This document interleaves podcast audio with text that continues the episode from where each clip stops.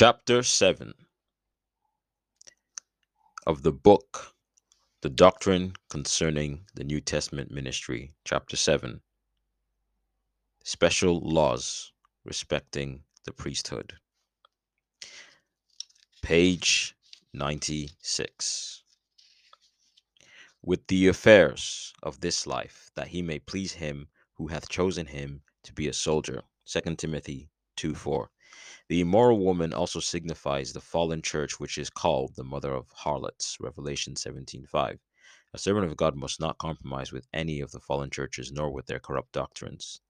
The fallen church may have great popularity and power in the world, and temptations may come to follow her ways or seek her recognition. True servants of God must remain separate from her, or they will partake of her judgments and be cast into the great tribulation. Revelation chapter 2, verse 20 to 23. A profane woman is one who has brought reproach upon on herself. A minister of Christ must live a holy, exemplary, blameless life above reproach. The early disciples lived blameless lives without spot or wrinkle, and therefore could exhort the church to follow their example. Paul said, Ye are witnesses, and, and God also, how holily and justly and unblamely we have behaved ourselves among you that believe. 1 Thessalonians chapter 2, verse 10. We then, as workers together with him, beseech you also that ye receive not the grace of God in vain, giving no offense in anything, that the ministry may not be blamed, but in all things approving ourselves as the ministers of God, in much patience, in afflictions, in necessities, in distresses Second Corinthians chapter 6 verse 1 verse 3 verse 4 the difference between a whore and a profane woman in the eyes of the Lord is indicated in Ezekiel page 97 chapters 16 and 23 where he contrasts the sin of Israel with the sin of Judah. The Lord put both of them away for unfaithfulness to their covenant. They gave gifts to all whores but thou givest thy gifts to all thy lovers and hirest them. Ezekiel chapter 16, verse 33. This speaks of various degrees of and various reasons for departing from the Lord. Some are tempted and drawn away and lose their inheritance. Others turn and run away and squander their inheritance. A priest was not allowed to marry a divorced woman. God views marriage as a covenant relationship. Yea, I swear unto thee and enter into a covenant with thee, saith the Lord, and thou becamest mine. Ezekiel chapter 16, verse 8. See also Malachi chapter 2, verse 14. The Lord relates to his people on the basis of covenants, as we see in the Old and New Covenants, Testaments, for example. The Lord was married to his people Israel, but they were unfaithful to their covenant, and he had to put them away. Therefore, the Lord was very angry with Israel and removed them out of his sight, because they obeyed not the voice of the Lord their God, but transgressed his covenant.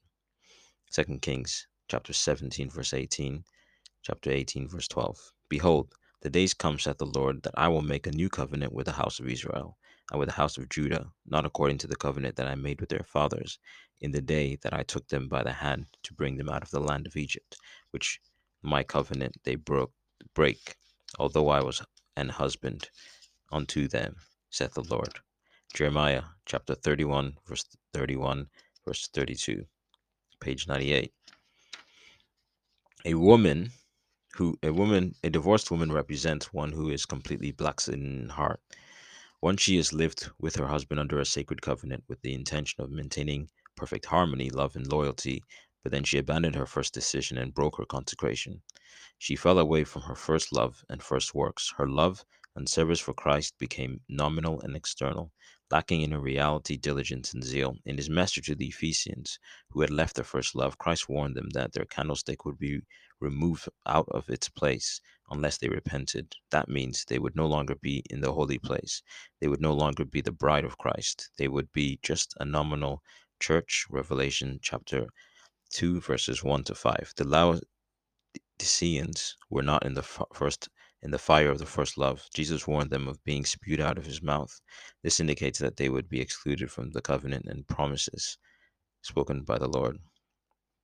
The minister of Christ must not be joined to a backsliding spirit, but must continually keep himself in the fire of the first love. He will then be able to keep the lamp of the church's love burning brightly in the holy place. Keep thy heart with all diligence, for out of it are the issues of life.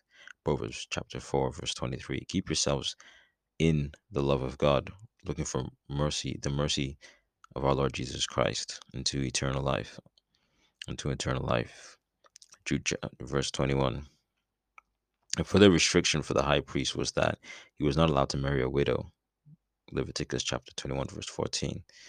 In page 99, this sense, a widow represents one who is misusing the grace of God. Paul said a widow is one who is loosed from the law of her husband. Romans chapter 7, verse 2.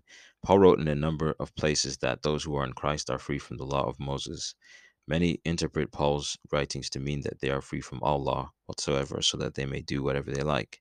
Nothing could be further from the true meaning of Paul's teachings. He did not see a Christian as being without law, he saw us as being free from the law of Moses by virtue of the fact that in Christ we are dead to the law and are now married to Christ. Know ye not, brethren, for the woman which hath an husband is bound by law to her husband so long as he liveth. But if that husband be dead, she is loosed from the law of her husband. Wherefore, my brethren, ye also are dead to the law by the body of Christ, that ye should be married to another, even to him who is raised from the dead, that we should bring forth fruit unto God. Romans chapter 7, verses 1, 2, and 4. St. Paul warns us not to misinterpret our freedom from the law, for brethren, ye have been called unto liberty. Only not use liberty for an occasion to the flesh, but by love serve one another. For all law is fulfilled in one word, even in this Thou shalt love thy neighbor as thyself. Bear ye in other burdens, and so fulfill the law of Christ.